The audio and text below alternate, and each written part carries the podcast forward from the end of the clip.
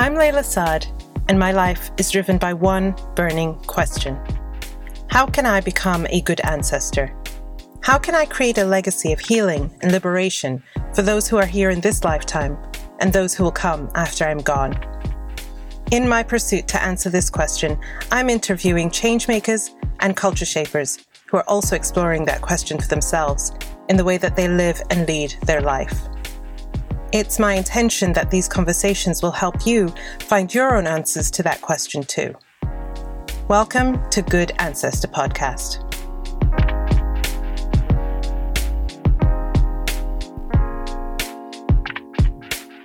Hello and welcome back to Good Ancestor Podcast. I'm your host, Layla Saad, and today I'm coming to you with not one, but two end-of-year bonus episodes of the podcast to help us remember and celebrate the incredible guests we've had on the show in twenty twenty-one. This year has been another year for the books, the history books, that is. It truly feels like we're living in historic times. And in these historic times, we're all experiencing our own versions of fear, uncertainty, grief, apathy, languishing, and numbness.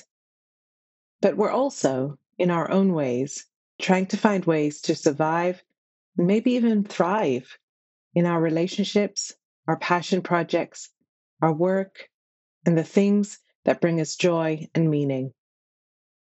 Here on the podcast, we made the intentional choice at the beginning of the year to host conversations with people who we felt offered us hope. Changemakers and world changers who, through the way that they live and lead their lives, are showing us what hope looks like in practice. That hope is action meeting purpose and infused with ancestral wisdom. And that's why, as we close off this year, we wanted to bring you a short recap of all nineteen episodes that we recorded this year with incredible guests like Susanna Barkataki, Kiley Reid, Michaela Loach, Diego Perez, Emma Dabiri, Valerie Kaur, and many, many more. In this bonus episode and the next one, you'll get a chance to either remember some of the wonderful conversations we've had this year or get to hear them for the first time, in which case we really invite you to listen in to our past episodes. As we wind down for the year, we want to say a huge thank you to our patrons on Patreon who have supported the work that we do in curating this powerful podcast series and our interactive book club. A huge thank you to our guests without whom this podcast wouldn't exist and without whom some of the world's best books wouldn't exist either. And a huge thank you to you, our listener, for taking the time to listen in and spend time with us. My mother always says that the one thing you can't give anyone back is their time, and that when someone chooses to spend their time with you, it's always an honor. So thank you, dear listener, for spending your time with us this year. We look forward to returning in February with some brand new episodes with incredible Black authors and authors of color. We're changing the world with their words. And now, let's get into the episode. Our first guest of the year in January twenty twenty-one for episode forty-one was author and yoga practitioner Susanna Barkataki. Susanna is the author of the book Embrace Yoga's Roots, Courageous Ways to Deepen Your Yoga Practice, and the founder of the Ignite Yoga and Wellness Institute. You can find out more about Susanna's work at susanna barkataki dot com. Yeah, so tell us about how growing up and now the woman that you are, these different heritages that you draw from, you know, really influenced you and the woman that you are. That's a lovely question. And I often remember a time where I was like, I'm a citizen of the world. And I said it, but I didn't feel it. I didn't actually feel like I belonged anywhere. I felt like I belonged nowhere. Mm. And it's because I was born, as you say, of mixed heritage. And my mother's parents and family didn't want them to have children, certainly didn't want her to marry an Indian person. And my father's parents felt the same way. They wanted to have an arranged marriage to an Indian woman. And so despite that, when I came into the world, it was a world that it didn't accept who I was or couldn't even hold what I was. And so because of that, we and I experienced a lot of violence in the U K. And that was what really forced our transition, our move. I think of it in a way kind of like we were political or like race refugees. We really needed to leave the U K at that time.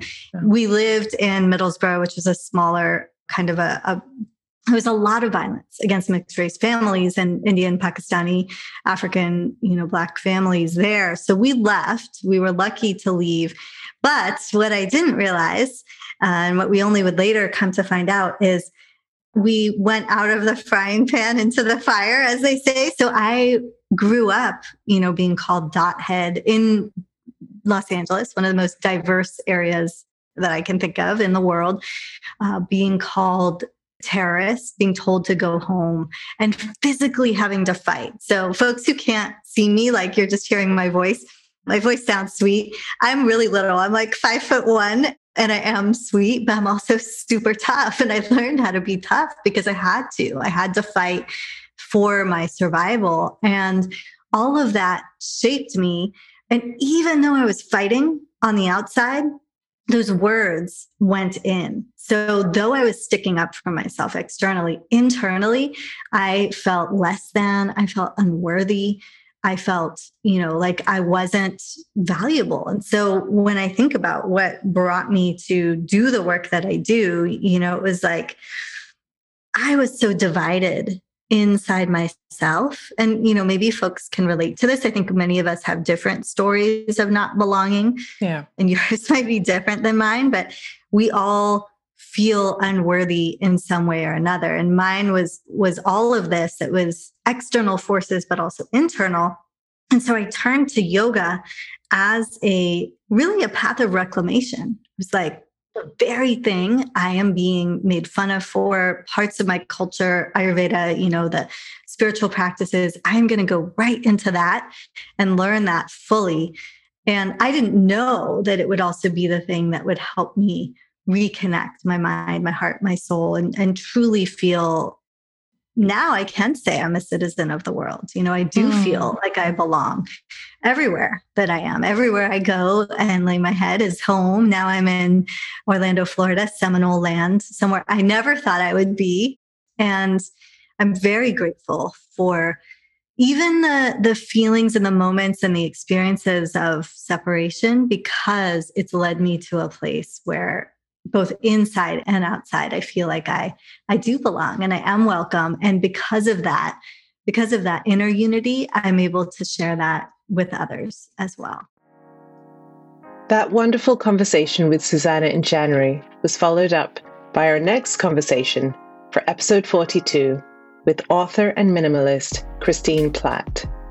Christine is the author of several books, including her twenty twenty-one book, The Afro Minimalist's Guide to Living with Less.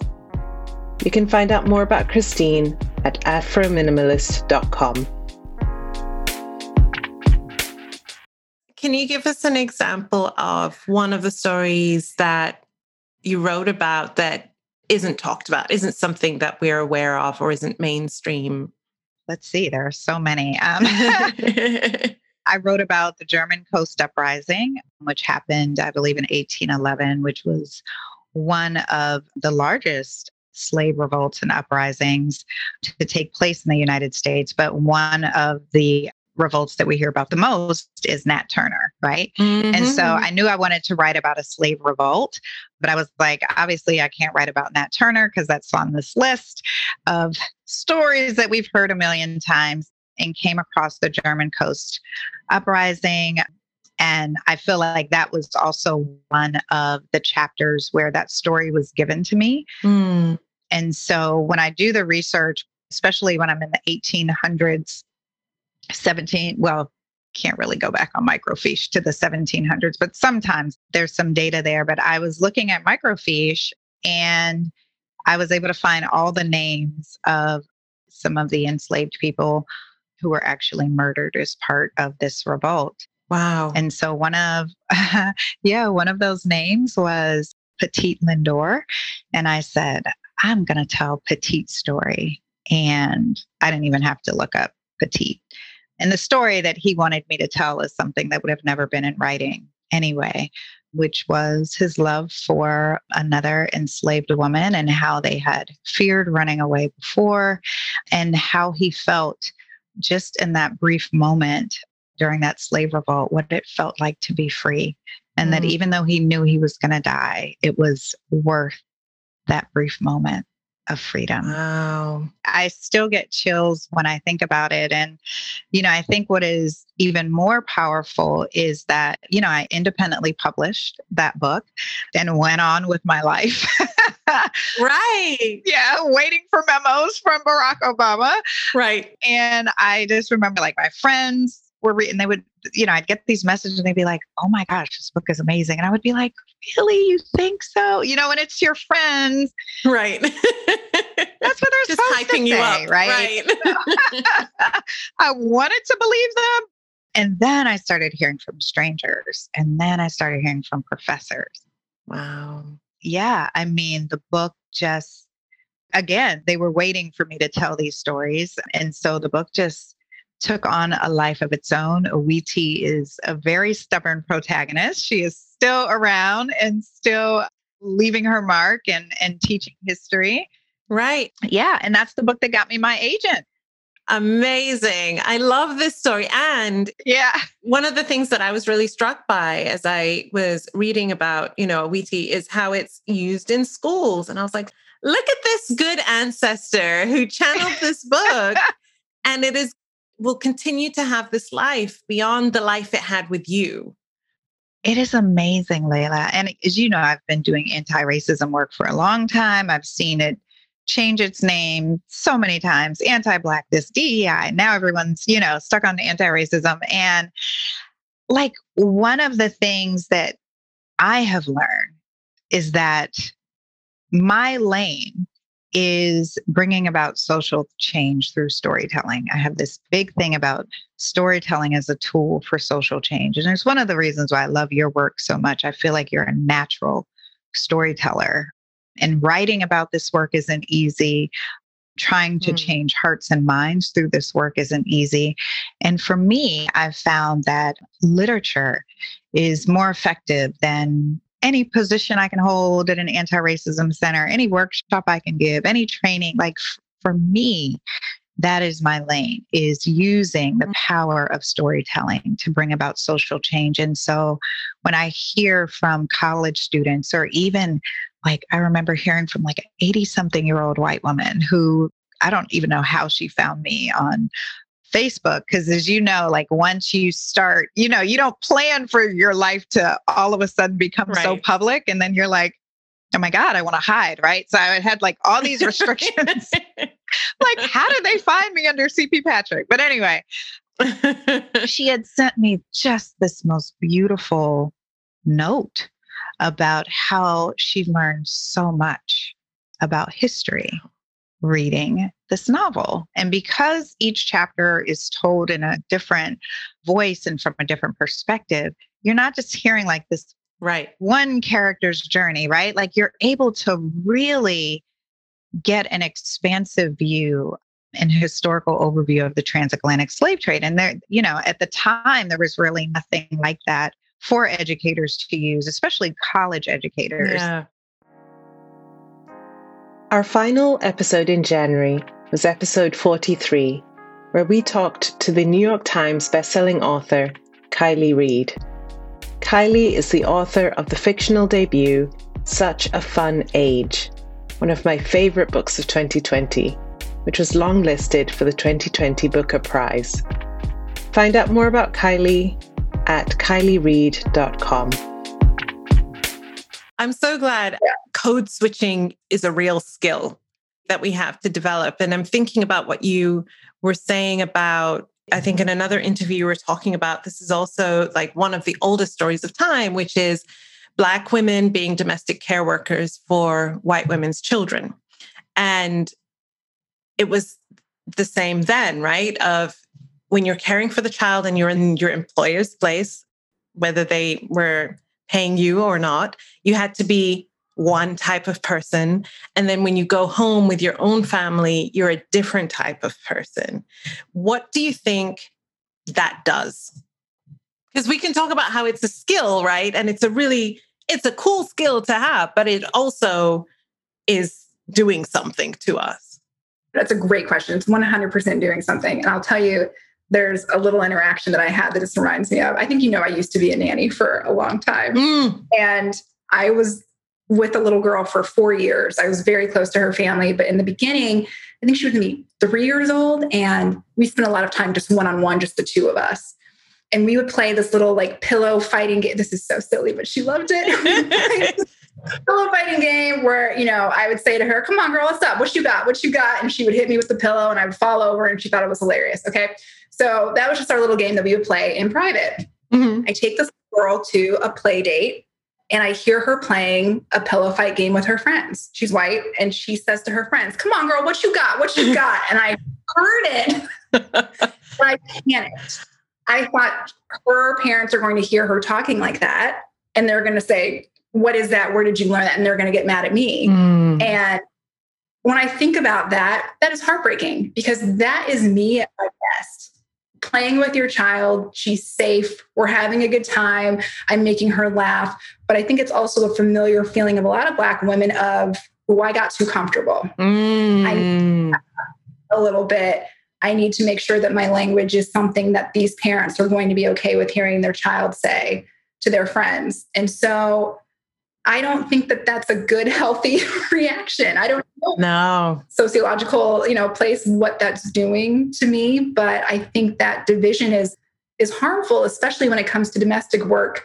Part of your job is loving someone, and you can love someone better when you're really comfortable. Yeah. And I, I remember that moment of feeling like, okay, you got too comfortable. You have to be cool. You can't talk to her like that. It was really sad. Right. You know, we're not talking about how we have to show up at work professionally. This is not about that. This is about actually masking who you are, right? This is about being afraid that who you are is dangerous to other people and will be judged in an inferior way. I often right. think about the amount of energy it takes, you know, that we expend to categorize ourselves in this way for our own safety and just not having to deal with white supremacy, right? Not having to deal with all the stuff, but where does that yeah. energy go and what can we do with it is just something that I yeah. think about a lot. And I, and I think about Amira as she is in her early twenties. So she's in that mm-hmm. part of her life. I was a, I was such a mess. I've had people at book, at book readings be like, can you give me advice? I'm like, no. I don't know what I was doing either. I get it now. But right. yeah, she's in a hard place for she's sure. She's in a hard place. And yeah. what was interesting for me with her was that, you know, I'm somebody who took me a while to figure out what I was doing, but I always knew that there was something, right? I always yeah. knew that there was something that I was supposed to be doing. I was supposed to be helping people in some way. It just took me a while to figure out what that was. With Amira, what's really interesting is that she's still figuring it out, right? There's nothing that's really tugging or pulling at her in that way. And I think I noticed as I was reading, I noticed my own frustration with it. Like, what is it that you want to be doing? You know?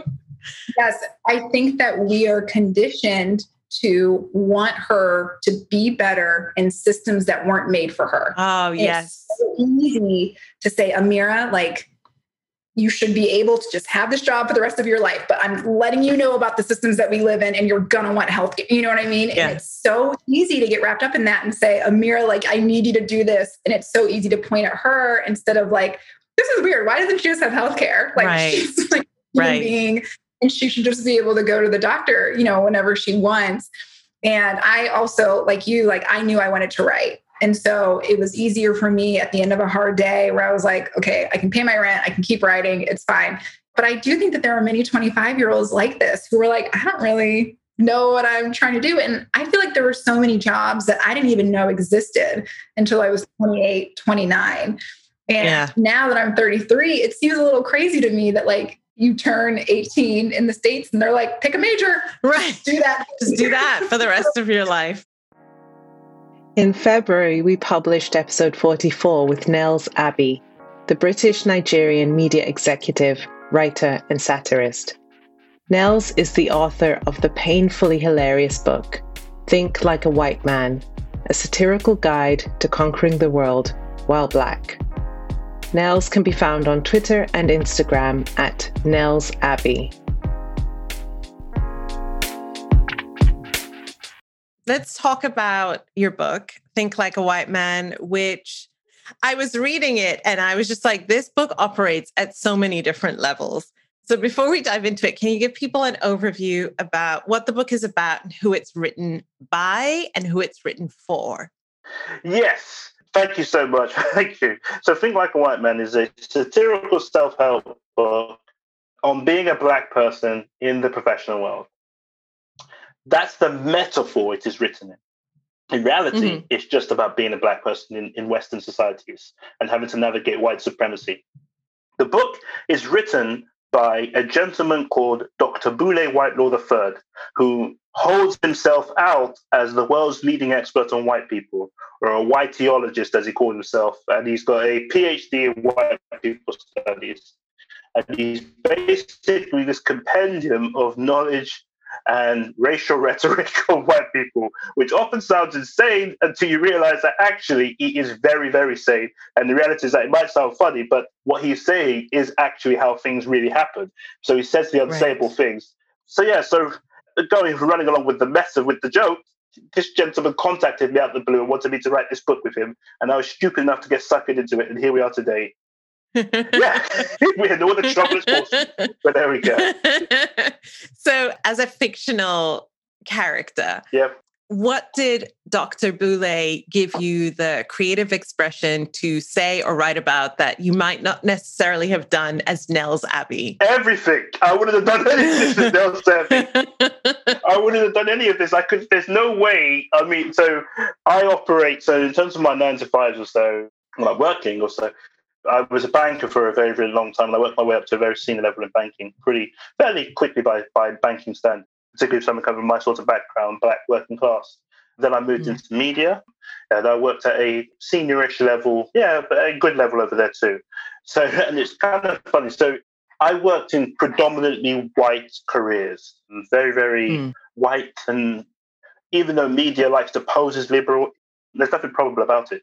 Media is much more conservative than banking is by a country mile. Media is really yes, it is. Yeah, yeah. Banking, they at least hire people. Banking at least hires right. black people. So media, I was kind of shocked when I when I left banking and joined me. So banking, we always thought, oh my goodness, there's not enough black people here, not enough brown people, anybody else. But when I joined media, I realized that actually these guys are stuck somewhere in the fifties. This is crazy. So when I went to, I would pop into senior editorial meetings, for example, and yeah, they'll be all white then. Right. And right. so it was very, and so when you think of that, that this was the people conveying information to society. These are the people who are telling you, this is what you need to know today in order to understand how our society is working. And it was just one demographic. Yeah. And it was very, it was quite scary. So yeah, so walking in there was quite scary. Yeah, so in that situation. And when you walk around, and it wasn't just one editorial meeting or two or three. If you go around all of them, the majority of them, particularly at the senior level, there was no diversity. There was barely any diversity at all whatsoever. And it right. made matters even worse where there was diversity. And it's something I alluded to in the book.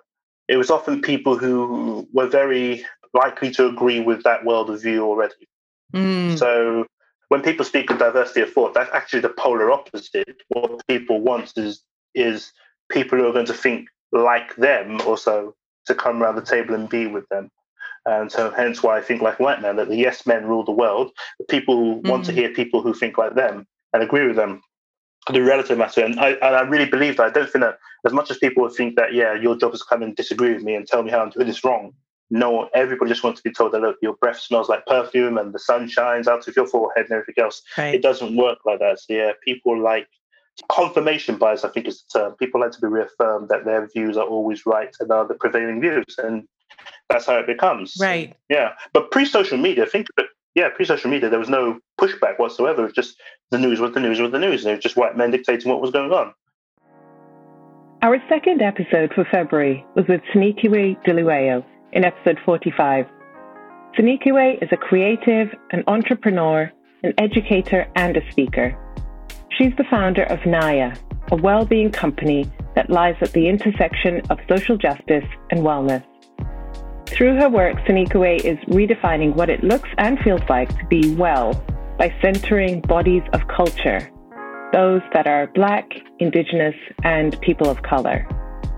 Find out more about Sunikiwe's work at naya wellness dot com and s dlilwayo dot com. You mentioned, so you're from Zimbabwe, the language that is spoken in your family is Shona, and Shona is the language that you use to name your company, which is called NAYA, which means healing in Shona. Tell us about NAYA and what sparked it and what, what its aims are. Sure. So just a bit of my own history. I worked in the magazine publishing industry for ten years. In addition to that, I'm a certified yoga instructor and also a meditation instructor. And so often being in these spaces, just what I felt was that the picture of well-being always happened to be white, always happened to be affluent generally, and always happened to be able-bodied. And it was just really frustrating to me. For the past four years, primarily, I worked for a fitness title, and with that, it was like every month I was just working on stories for white men. Mm. And it was just so unsatisfying. Even when we did share stories of non-white people, it was never just a story of triumph. It was always like, oh, this person, you know, was in jail and they left jail and now they're doing this thing in the fitness world, right? It was never just like, this person is great. Like, this person is awesome. They're doing awesome things in the world. Like, you should support them.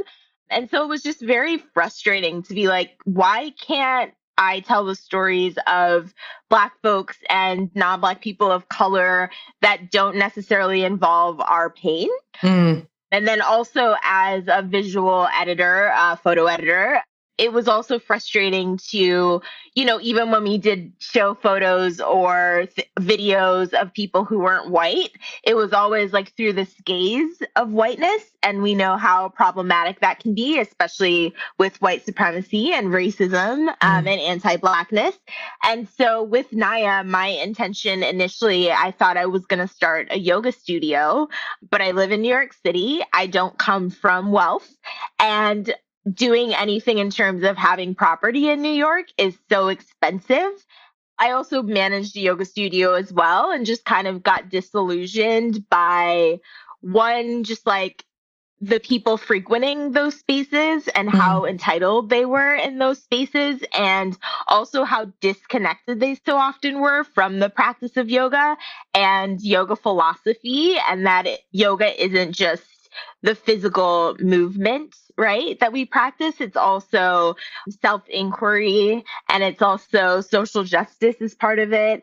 And yeah, so having kind of all of those experiences just kind of culminated into me creating a company. As you said, NAYA means healing, and just really centering all of the things that are kind of, I don't want to say stacked against us, but I can't just talk about, you know, love and light and smoothies and all of that when another Black man was killed mm. just this weekend. A twenty-three-year-old Black man was killed and he was holding a sandwich from Subway. You know what I mean? Like, it felt just very disingenuous not to include all of those other things into this narrative of what it means to be well when you don't occupy a white body. Mm. And so I would say that NAYA is, yeah, it's like just an amalgamation of all of those experiences. And one thing for me that has been really prevalent, especially this summer, is working with a lot of young people. So as of last week, I'm really excited. I was able to give fifty computers to young folks in Brooklyn yeah. just to enable them to distance learn, which just, it feels just so good because people just don't even understand that, like, students not being able to physically go to school, that puts an additional stress on students that don't even have access to technology like computers or Wi-Fi. It's like that pushes them further back in their capacity to learn, right? Yeah. Yeah. And so I think that for me, it's really important to include all of these things in the conversation of wellness. I don't think it can just be very single-minded. And I also think that wellness, the way that it's set up in the West, is very individualistic. Yeah. And I think it community for me is a very, very big focus. It's like the things, even just what you were saying about people kind of like vouching for me and saying that I'm good people. It's like, yeah, I want to be in community with good people. That's how we get things done. Mm. And it's just so important. And I think it's often lacking from a lot of these like heavily centered, like white centered and white owned wellness brands. Our third February episode was episode forty-six. With award-winning science journalist and broadcaster Angela Saini. Angela is the author of several books, including Superior, The Return of Race Science, which we talked about at length during this episode. Find out more about Angela at angela saini dot co dot u k. Let's switch gears a little bit, because we started off this conversation talking about ancestors and ancestry companies, and they can analyze your D N A and, and find out where in the world you're from or how much percentage of what place you are. I know this is something that really took off over the last few years because I know where my family are from. You know, I vast, I remember when my grandmother was still alive, I remember she told me, oh, my grandmother was Iranian. And I was like, that's odd. You know, we don't, we're, not, we're not Iranian, right? And when I, as I've been writing the Young Readers edition, I called both of my parents and asked them, you know, which other countries do you know that we have heritage from? And they sort of listed some for me. And they said, we think this and we think that, but we're not exactly sure. And as I was getting those sort of countries and places down, I really thought, well, how important is it actually? Because it doesn't directly influence what I know about me now. And so how important is it for me to know, you know, how much are we Iranian or from Yemen or from these other places? But I know that there are people who don't have as much knowledge about their ancestry, those who are the descendants of enslaved Africans who don't know where in Africa their family are actually from, are hungry for that information. And I think that I completely understand. And I know if I were in that place, I would be looking for that too. And yet those tests don't actually give us the accurate answers that we think that they are giving us, is what I understand from your book. So can you talk to yeah. us a little bit about those companies, those tests, and what we need to be aware of? I completely understand what you mean when you say that if you know your family history, if you can go back a number of generations and be able to say, I have cultural roots in this place and I can go there and I can feel connected to this place, that's a wonderful thing to have. Mm-hmm. And it's so important, I think, for us as humans to feel that. I think it's an important part of how we build our sense of self-identity.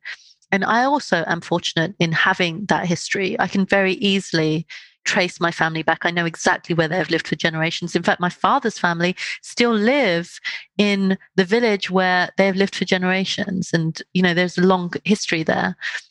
If you don't have that, then I think it is, is easy to feel as though there's a part of you missing, especially when we, and perhaps we've always felt this way, but we as humans place such importance on ancestry. You know, yes. we really care about who you are, where you're from. This is why we invest so much still in the idea of aristocracy, you know, this idea of lineage. It means something to us. Yes. The problem is these ancestry tests, as much as they may give the illusion of giving you something back that you have lost, all they can really do is tell you what you genetically have loosely in common with living people today. So they're not finding some genetic signature in the past that connects you to the past. They're finding genetic sin- signatures in the present that connect you to the present. So, for example, if, let's just say, everybody on the planet were to have a D N A test, mm. then my D N A were to be compared to everybody on the planet, you would find my family all over the world, you know, in America, right across Europe, right, in India, everywhere. So you wouldn't be able to pin me down to one geographical place. And that's also one of the issues when it comes to African-American ancestry tests, is that they're comparing that person's D N A to people who are living, who could have moved all over the place. You know, there are many people, for instance, in the nineteenth century, because of after emancipation, there was this huge drive among many white Americans, including leaders, American leaders, to have people repatriated to Africa, right, as though possible, as though they didn't belong in America. Right. Because it was the idea, I think, that we can't have free Black people living with us in our society, right? It's yes. such an affront. Yeah, because right. how would we cope with that? Right.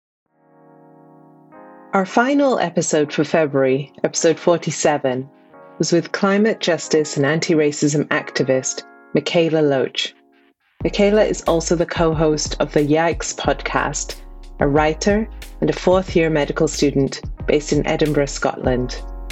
Follow Michaela on Instagram at Michaela Loach.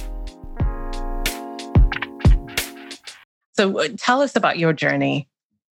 Yeah, so I think that a lot of me starting to care really deeply about issues and wanting to do something about it, I definitely think it came from my parents encouraging me to kind of be who I am, if that makes sense. So my dad especially, I remember from a really young age, I'd watched loads of, I think I'd happened to have watched loads of documentaries about Jamaican history, and especially about the slave riots in Jamaica and um, Nanny of the Maroons and all these different kind of people who would rise up against oppression. And I remember watching these things, and I think I turned to my dad and I was like, can I also do stuff like that now? Like, there's injustice that's happening now. Like, what can I do about it? And he was just like, you can do anything that you want to. Like, you should do anything that you want wow. to. And you should. And I was like, okay, I guess I have to wait until I'm eighteen. And he was like, why would you wait? Like, you can do things now. What do you see in front of you that is a problem? And what, and what could you do about it now?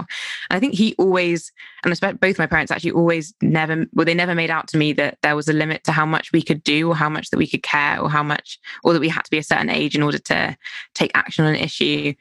So like, for example, when I wanted to go to Calais to volunteer, when I saw on the news about the refugee crisis, I say refugee crisis in quotation marks because it's a crisis of empathy rather than the individuals themselves and not mm. a crisis. But when I saw that on the news, the first thing that like I, people that I'd interacted with most would be probably my parents, especially growing up. And they'd just be like, hey, so what do you want to do about it? Like, do you want to go? And if you want to go, like, how are you going to make that happen? And they'd be the ones who kind of were constantly encouraging me to act on these things. They themselves would definitely not identify as activists or don't do any of this work. I was going to ask, like, yeah, do they no. have an activist past? Is yeah. Right. Wow. That's what's quite funny about this, because I think a lot of the other people I know, so I see myself as like a, a late bloomer to this stuff more, because now I'm surrounded by a lot of people who their parents took them to marches when they were super young, and they've been part of all this stuff for so long. Whereas like my mum is a computer scientist and my dad works in finance and stuff. Like, they're both very like professional people who have not been involved in activism or protests or things like that. Actually, we as a family went to our first protest as a family um, to the Black Lives Matter protest in London in the summer during the pandemic. And that was a really moving moment, because it was my little brother, my mum and my dad and all of us together. And they were like, we're glad that we can be part of your life in this way. Wow. And it was really kind of a moving thing. But I do think that like, it was just more like I'd see something on the news, my parents, and I'd say like, oh, I, and I'd be really moved by it. And then they'd just kind of be like, so what are you going to do about it?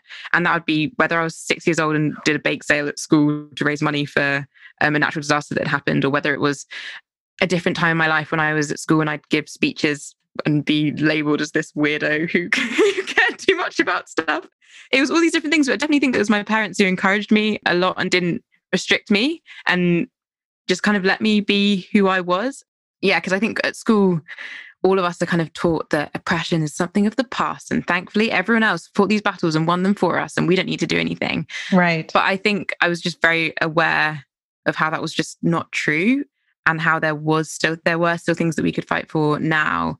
And yeah, I think it's a mix of things of, there was a time in my life when I was quite young that I remember it was really strange. I don't think I've talked about this before, but I felt weirdly almost guilty that other people had had to fight these fights for Black liberation before me, and that I was able to experience many freedoms now. Like, I felt, I remember being quite young and feeling really genuinely guilty about it, because I was like, I haven't done anything to deserve the space where I'm in now. Wow. And then I think I reflected a lot, and I was like, one, you don't have to deserve freedom and, and happiness. Like, that shouldn't be something that you have to fight for. But two, there are still things you can fight for now, and you can be part of liberation still. And that can be a beautiful kind of, I think of it as this like kind of history of passing down struggle and liberation and fighting for that together. And that's almost this like generational, beautiful thing that you can do. Mm. So yeah, I think it's like, it's been a mix of things, but I do think that my parents, why them, that they themselves are not activists and why they have not, don't really go to marches and things like that. Yeah. Our first episode for March was an exciting one. Episode forty-eight was with Robert Jones Junior, New York Times bestselling author of the stunning debut, The Prophets, which also happened to be our very first book selection for the Good Ancestor Book Club, which launched this year. Getting to read The Prophets and talk about it with Robert on the podcast was an incredible honor, but getting to read his book in community with our book club members and host a private book members only event with him at the end of that month was beyond amazing. I'm eternally grateful to Robert for his graciousness and generosity in helping us kick off the Good Ancestor Book Club in such an incredible way. You can follow Robert's work at Son of Baldwin on Instagram, Facebook, and Twitter. Oh, it's so beautiful. And it's so reflective of the energy that is in The Prophets, which I, I want to dive into in a little while. But I, I want to start this conversation with your journey. You are known as being the founder, the creator of the community called Son of Baldwin. Yes. And I think for many of us, I know for myself, I knew the name Son of Baldwin, didn't necessarily know the name Robert Jones Junior, because you sort of had created this amazing community that represented more than yourself as an individual. Can you tell us about that community, how it started, and what your intention was behind there, and sort of the influence of James Baldwin? Absolutely. I was introduced to James Baldwin rather late in my life. I was one of those returning college students. So I went back to college as an adult to pursue my passion, which is writing. So I was about thirty-one years old when I restarted as a freshman in college. And that was when I was introduced to James Baldwin. I was taking a course called People, Power, and Politics. Wow. And one of the assignments was to read an essay by James Baldwin called Here Be Dragons. And I had heard the name James Baldwin growing up, but I didn't really know anything about him, really. My education in the United States, there's no emphasis on Black politicians or, or Black authors or Black artists. It's mostly white people that we learn about. So I didn't learn much about James Baldwin. But I read this essay as a freshman. And I was utterly blown away by the sheer brilliance and wisdom just contained in these few pages. So I went and started searching everything I could find about James Baldwin and discovered he was Black, he was queer, he lived in New York City, and he was a writer.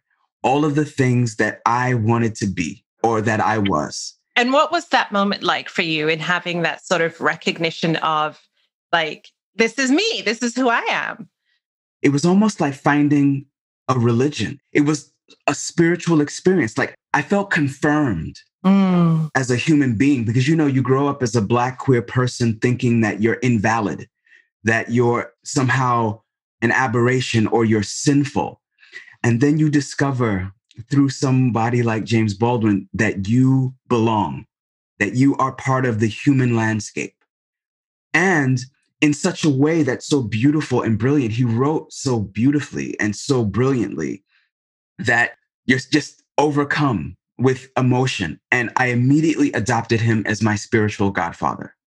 I was devastated to learn that he had passed on, because I was hoping he was still alive because I wanted to meet him and talk to him, but discovered that he had passed on in nineteen eighty-seven, I believe it was. And I went and devoured everything I could find by him.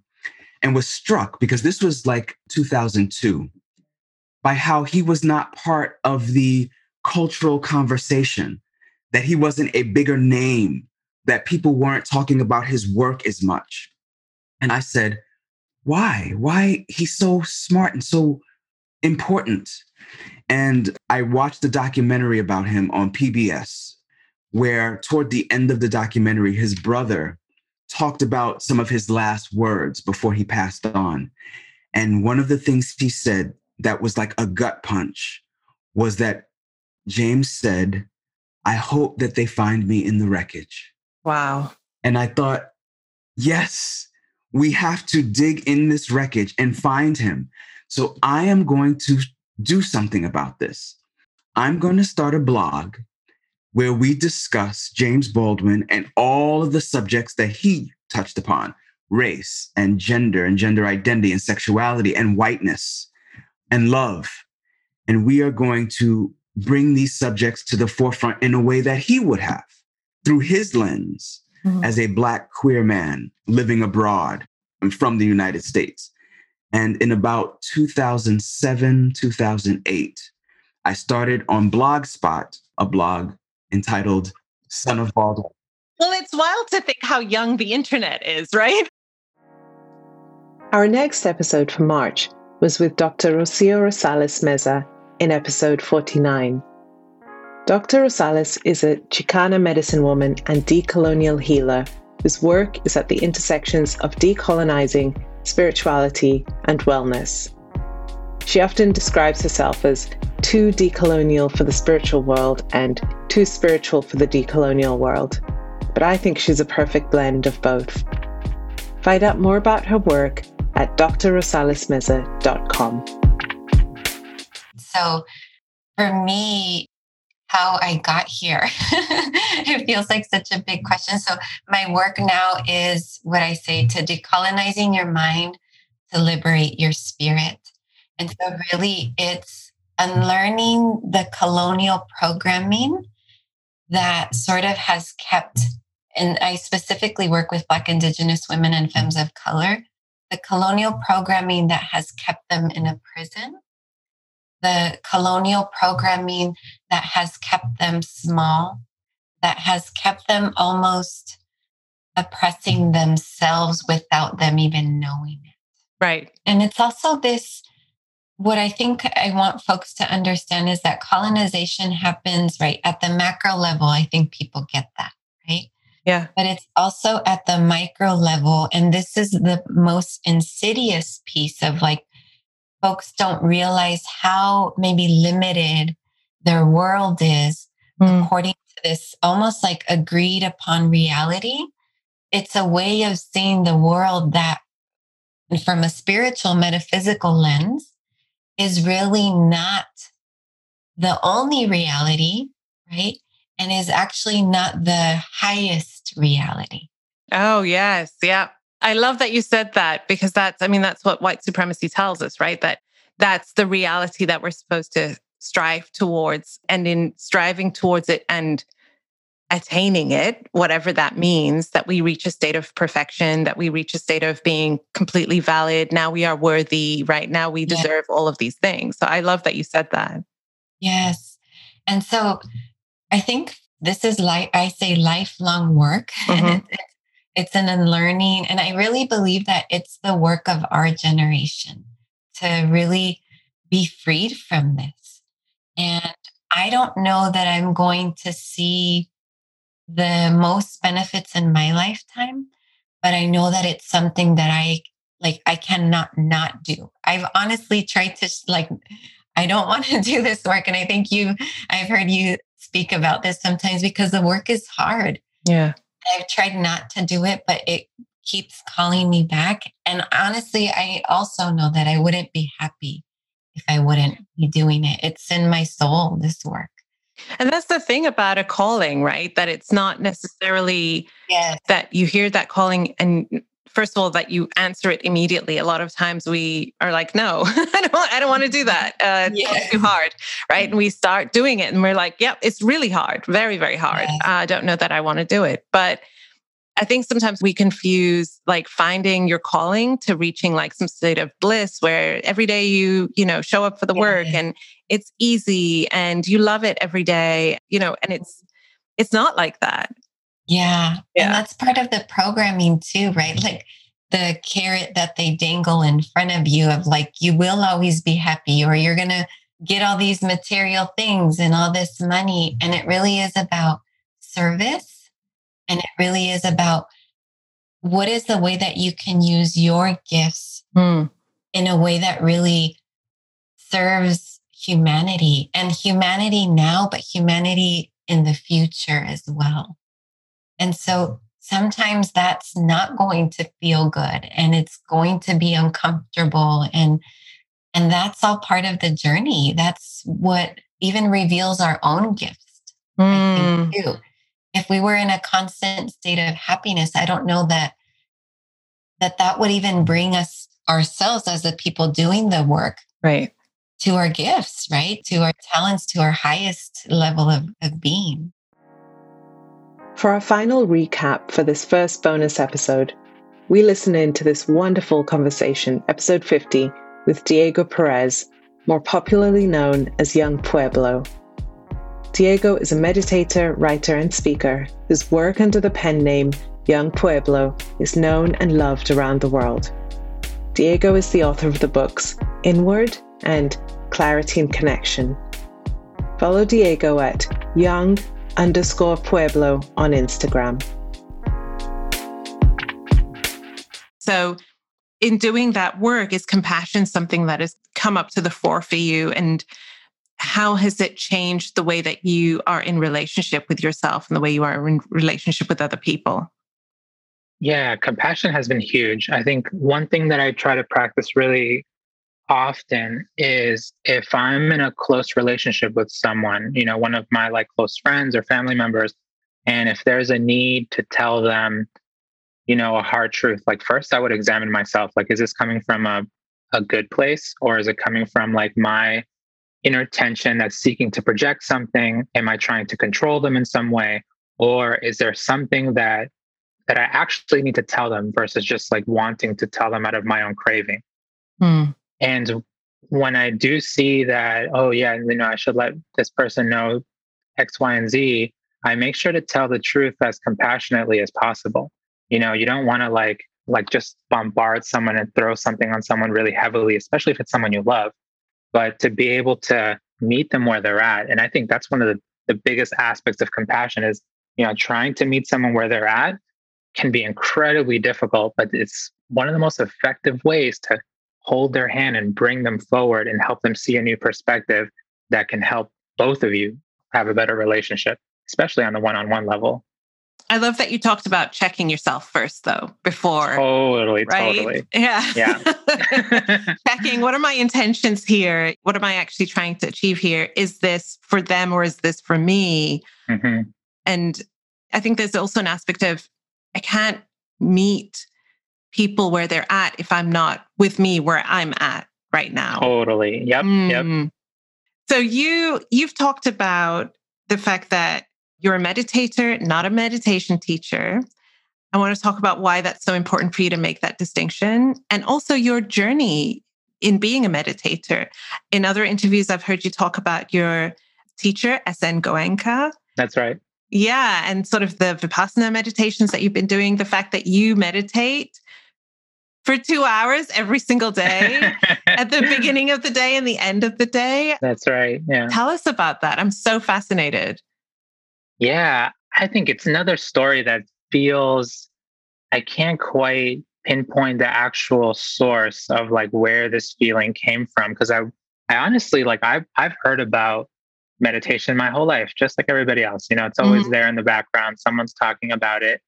But it wasn't until one of my friends, one of my really good friends, one of my best friends, he was traveling and he ended up being told about it when he was in India. This really nice family told him about it and he ended up signing up. And this was someone that I had spent a lot of time with, done a lot of stupid stuff with. And he, you know, he writes me this email and he's like, to me and a few other friends. And he just talked about love and compassion and goodwill over and over in the email. And mm. I was so shocked by what he was saying. And when he, when he described the situation, you know, ten days of silence, meditating, you're meditating the whole day, every day when you're there. And he was describing how much he felt better and how much he had gotten and how he felt like he found his, his path. I knew from that moment, I was like, whatever he did, you know, I don't even get what he did, but I need to try it for myself because that sounds right up my alley. Mm. And can I ask, where were you in your journey at that time? Like between kind of doing the radical honesty and sort of, you know, changing your habits, between that and starting the meditation, where were you at? Yeah. I was, I would say about eight months after I started. Oh, wow. Like radical honesty and positive habit building. Look at that. Yeah. So it was really yeah. the perfect time where I had become kind of like mentally strong enough and had spent a lot of time building my self-awareness and just like building myself up from the ground up. And I knew that I was getting a lot from what I was doing, but I, I was ready to take a, a deeper step. And it just connected so well inside of me that I signed up immediately after he told me about it. And I, I ended up doing my first course the summer of twenty twelve, which is basically mm. almost exactly like a year after I had my rock bottom moment. That's it for this first bonus end of year episode of Good Ancestor Podcast. We'll be back very soon with our final bonus episode for the year. I hope you've enjoyed taking this beautiful trip down memory lane of the amazing guests we've had this year and the good ancestor wisdom they've each offered us. Until next time, thanks for listening. This is Layla Saad, and you've been listening to Good Ancestor Podcast. I hope this episode has helped you find deeper answers on what being a good ancestor means to you. We'd love to have you join the Good Ancestor Podcast family over on Patreon, where subscribers get early access to new episodes, patron-only content and discussions, and special bonuses. Join us now at patreon.com forward slash Good Ancestor Podcast. Thank you for listening, and thank you for being a good ancestor.